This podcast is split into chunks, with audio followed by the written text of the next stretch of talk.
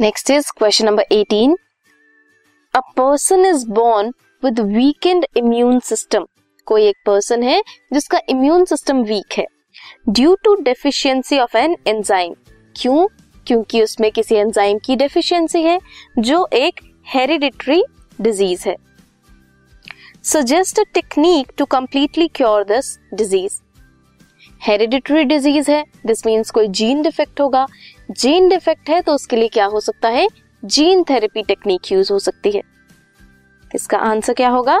इसका आंसर होगा gene therapy this technique would be gene therapy next question is identify the deficient enzyme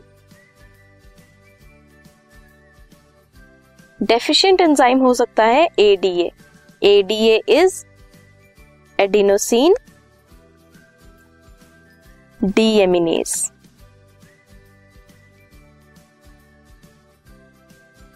now explain the technique used for cure gene therapy बताना है कैसे होगी।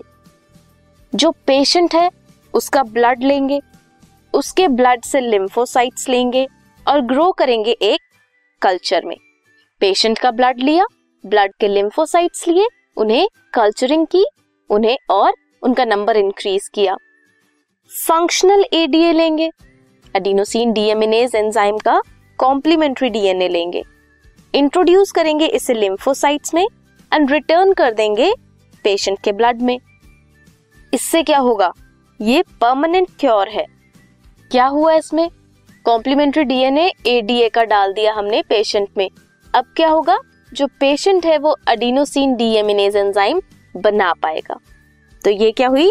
ये हुई gene therapy C D N A into self at early embryonic stages early embryonic stages में ये करना है। So this was question number 18